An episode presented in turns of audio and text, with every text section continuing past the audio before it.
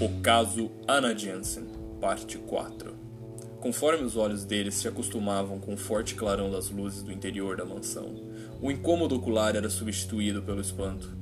O interior da casa estava como novo. Todos os móveis, adornos e pinturas estavam lustrosos. O piso estava encerado e brilhava como se recém-limpo.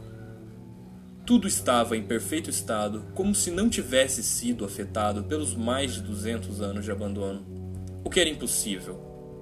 Mas pensaram que não era menos possível do que a carruagem fantasmagórica ou os mortos-vivos de outrora.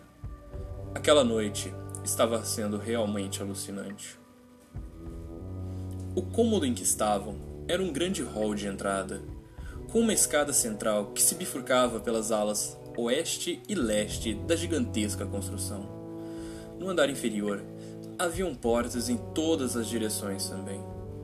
Todas pareciam ser de madeira sólida, muito bem envernizadas e adornadas. E como todas as outras coisas no ambiente, não tinham a menor marca de desgaste.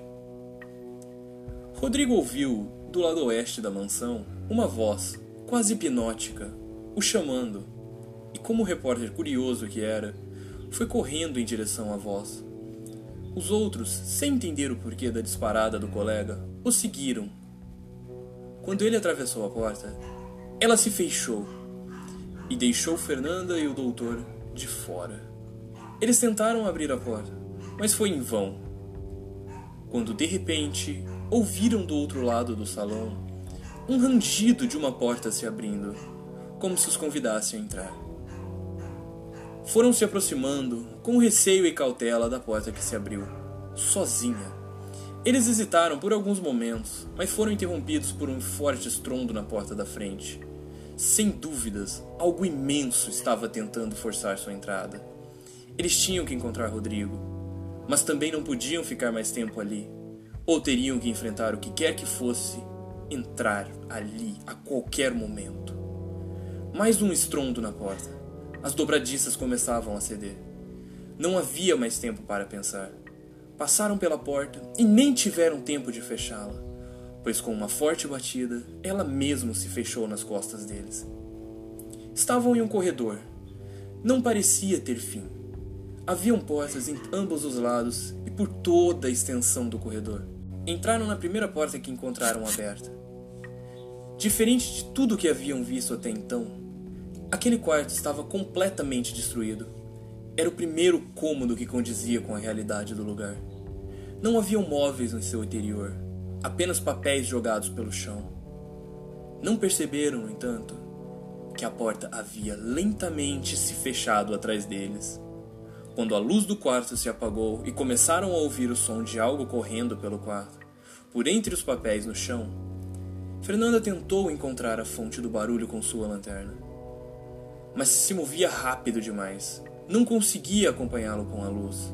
O que quer que fosse, agora corria na direção deles com grande velocidade. Fernanda atirou. Atirou novamente e depois mais uma vez. Nada. Apenas pedaços de papéis picados voavam pela sala. Era inevitável. Seriam atacados. Quando, sem tempo para desviar, a lanterna finalmente iluminou a criatura. Era apenas um pequeno camundongo que estava perdido por ali. Se entreolharam. Não sabiam se riam ou choravam. Olharam para o pequeno ratinho.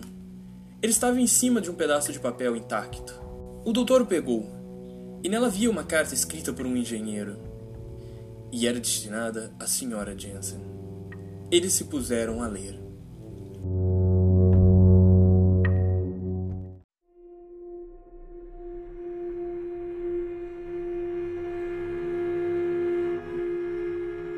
Cara, senhorita Janssen, é com grande desprazer e arrependimento do fundo da minha alma eu venho comunicar através dessa carta que as obras do seu maldito cômodo já estão finalizadas.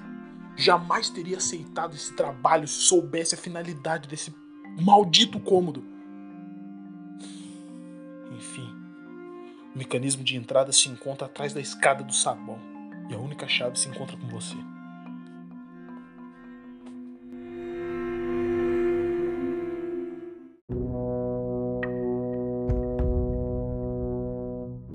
Quando terminaram de ler, Estavam confusos.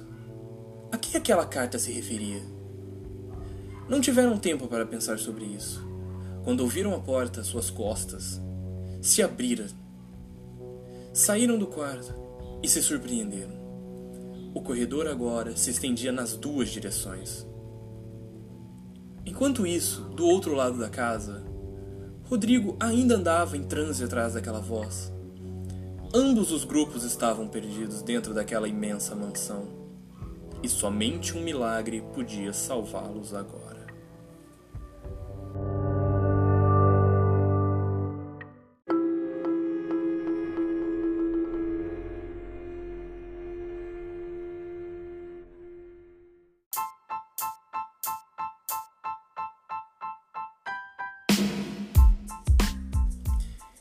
E essa foi a parte quatro do nosso caso do D C A sobre a Ana Janssen, uma investigação do nosso querido departamento de crimes anômalos aqui do Anomalia Nerd.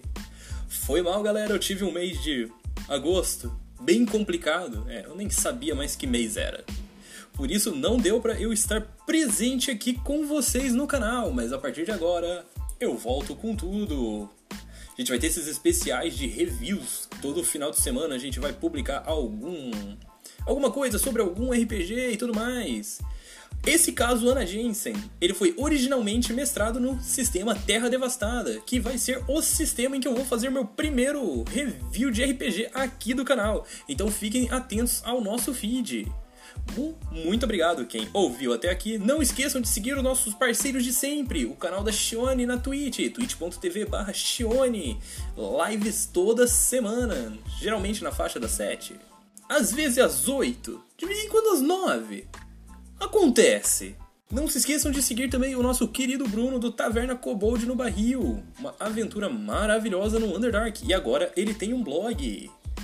Sigam lá também, ele tem todas essas informações na descrição do canal dele. E por hoje a gente fica por aqui. Semana que vem eu espero conseguir entregar outro do D C A. Por favor, vida, me deixe produzir meu conteúdo. É isso aí, valeu galera, até mais.